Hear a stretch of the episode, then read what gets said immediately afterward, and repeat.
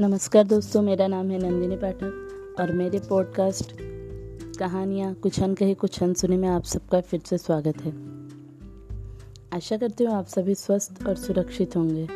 इसी शुभकामना के साथ चलिए आज की हमारी कहानी का शुभारंभ करते हैं। हमारी आज की कहानी का नाम है मृतक भोज।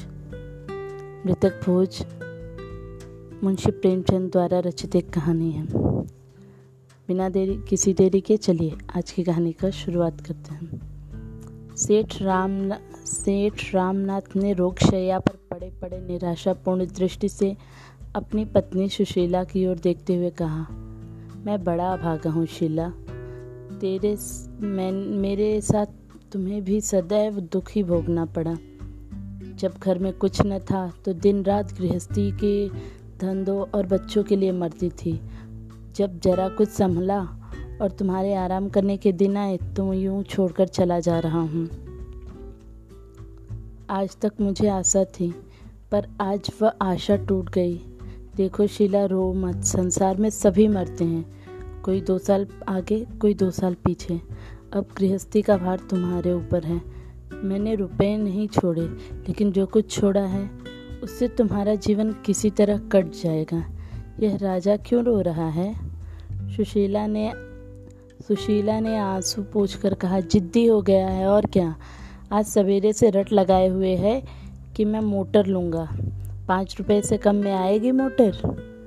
सेठ जी को इधर कुछ दिनों से बालकों, दोनों बालकों पर बड़ा स्नेह हो गया था। बोले तो मंगा दो ना एक। बेचारा कब से रो रहा है? क्या क्या अरमान दिल में थे। सब धूल में मिल गए। रानी के लिए विलायती गुड़िया भी मंगा दो। दूसरों के खिलौने देखकर तरसती रहती है। जिस धन को प्राणों से भी प्रिय समझा, वह अंत में डॉक्टर ने खाया। बच्चे, मुझे क्या याद करेंगे कि बाप था। अभागे बाप ने तो धन को लड़की लड़के से भी प्रिय समझा। कभी पैसे की चीज़ भी लाकर नहीं दी। अंतिम समय जब संसार की असारता, कठोर सत्य बनकर आँखों के सामने खड़ी हो जाती है।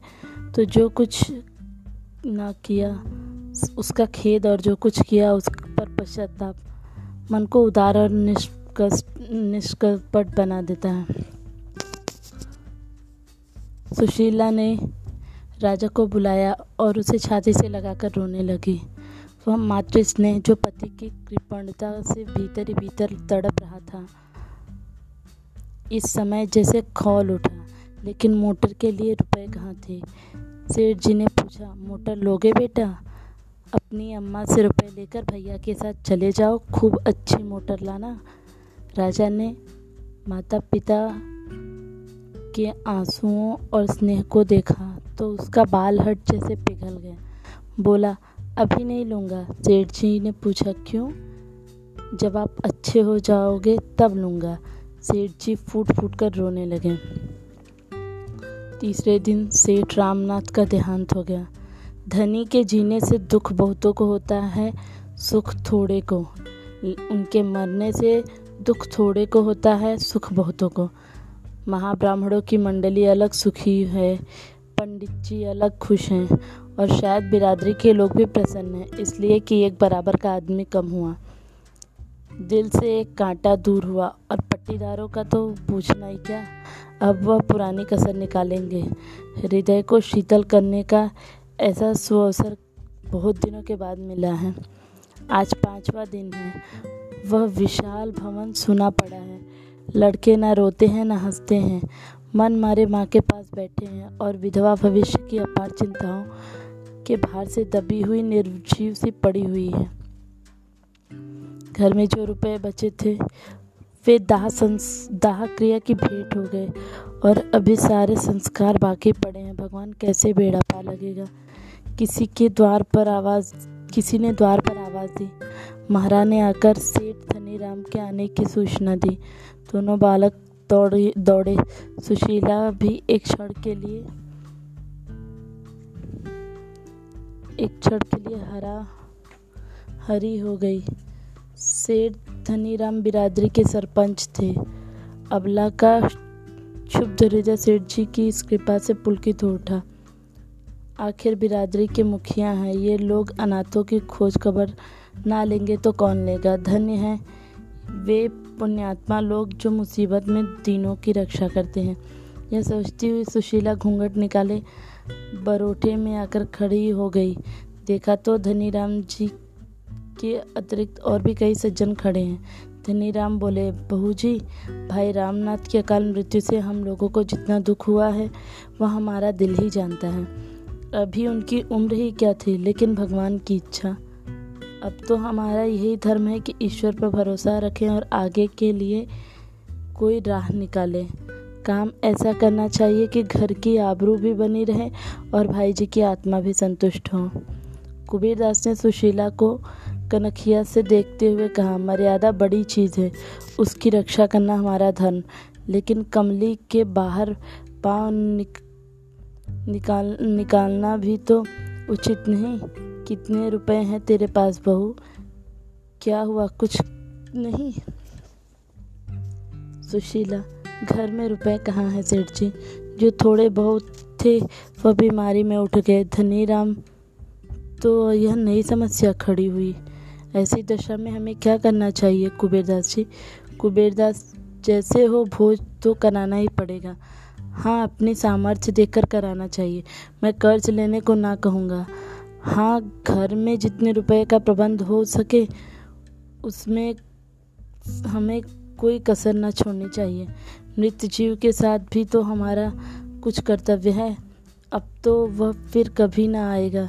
उससे सदैव के लिए नाता टूट रहा है। इसलिए सब कुछ हैसियत के मुताबिक होना चाहिए। ब्राह्मणों को तो भोज देना ही पड़ेगा, जिससे कि मर्यादा का निर्वाह हो। धनी राम तो क्या तुम्हारे पास कुछ भी नहीं है बहू जी दो चार हज़ार भी नहीं? सुशीला, मैं आपसे सत्य कहती हूँ, मेरे पास कुछ नहीं है। ऐसे समय झूठ बोलूँगी? धनी राम ने कुबेर दास की ओर अंधविश्वास से देखा और कहा, तब तो यह मकान बेचना पड़ेगा। कुबेर दास ने इस, कहा, इसके सिवा और क्या रास्ता है? नाक कटाना तो अच्छा नहीं। रामनाथ का कितना नाम था, बिरादरी के स्तब्ध थे।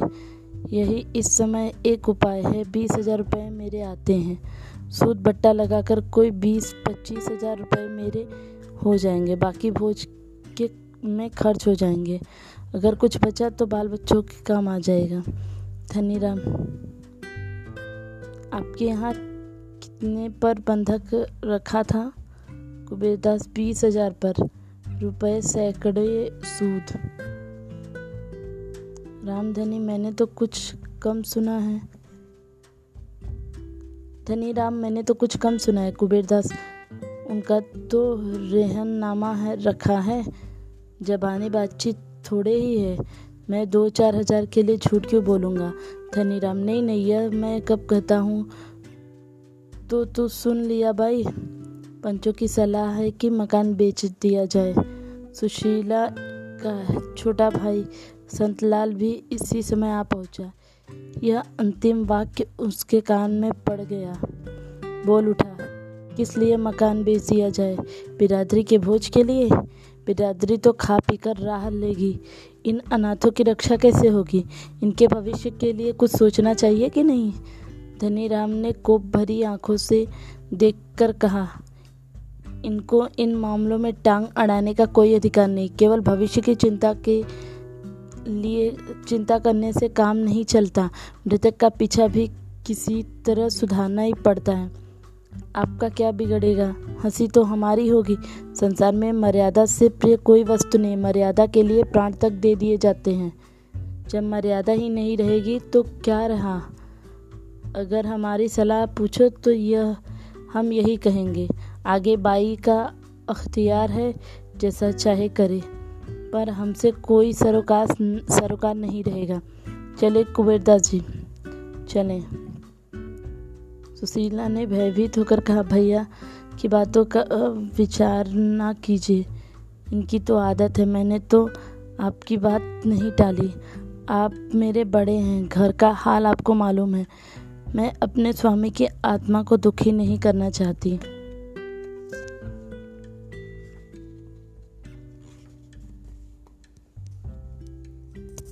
लेकिन जब उनके बच्चे बड़े ठोकर खाएँगे तो क्या उनकी आत्मा दुखी ना होगी? बेटी का ब्याह करना ही है। लड़के को पढ़ाना लिखाना है, ब्राह्मणों को खिला दीजिए, लेकिन बिरादरी करने की मुझमें सामर्थ्य नहीं है। दोनों महानुभावों को जैसे थप्पड़ लगी, इतना बड़ा अधर्म। भला ऐसी बात निकाली भी कैसी ज़ुबान से? पंच लोग अपने मुँह में कालिख ना लगा देंगे? दुनिया विधवा को ना हंसेगी, हँसी होगी पंचों की। यह जग हंसाई वे कैसे सहन कर सकेंगे? ऐसे घर के द्वार पर झांकना भी पाप है। सुशीला रोकर बोली, मैं अनाथ हूँ, नादान हूँ। मुझ पर क्रोध ना कीजिए। आप लोग ही मुझे छोड़ देंगे तो मेरा जीवन, मेरा निर्वाह कैसे होगा? इतने में दो महाशय और आ विराजे एक बहुत मोटे और दूसरे बहुत दुबले। नाम भी गुणों के अनुसार ही भीमचंद और दुर्बल दास। धनी राम ने संक्षेप में यह परिस्थिति उन्हें समझा दी। दुर्बल दास ने सहृदयता से कहा तो ऐसा क्यों नहीं करते कि हम लोग मिलाकर कुछ रुपए दे दें? जब इसका लड़का सयाना हो जाएगा तो रुपए मिल ही जाएँगे। अगर ना मिले तो एक मित्र के लिए कुछ बल खा जाना कोई बड़ी बात नहीं है। संतलाल ने प्रसन्न होकर कहा, इतनी दया आप करेंगे तो क्या पूछना? कुबेरदास त्योरी चढ़ाकर बोला, तुम तो बेसिर पैर की बात करने लगे, दुर्बल दास। जी इस वक्त के बाज़ार में किसके पास फालतू रुपए रखे हुए हैं? भीमचंद, सो तो ठीक है, बाज़ार की ऐसी मंदी तो कभी देखी नहीं, पर निर्वाह तो करना ही है। कुबेरदास अकड़ गए। वह सुशीला के मकान पर दांत लगाए हुए थे। ऐसी बातों में उनके स्वार्थ में बाधा पड़ती थी। वह अपने रुपए को वसूल करके छोड़ेंगे। भीमचंद ने उन्हें किसी तरह सचेत किया, लेकिन भोज तो देना ही पड़ेगा। उनका कर, उस कर्तव्य का पालन न करना तो समाज की नाक कटानी, काटना है। सुशीला ने दुर्बलदास से सहृदयता का आभास देखा। उनकी ओर तीन नेत्र देख, से देखकर बोली, मैं आप लोगों से बाहर थोड़ी ही हूँ। आप लोग मालिक हैं। जैसा उचित समझे वैसा करें। दुर्बल दास, तेरे पास थोड़े बहुत गहने तो होंगे भाई? हाँ गहने हैं। आधी तो बीमारी में बिक गए, आधे बचे हैं। सुशीला ने सारे गहने लाकर पंचों के सामने रख दिए। पर यह तो मुश्किल से तीन हज़ार में उठेंगे।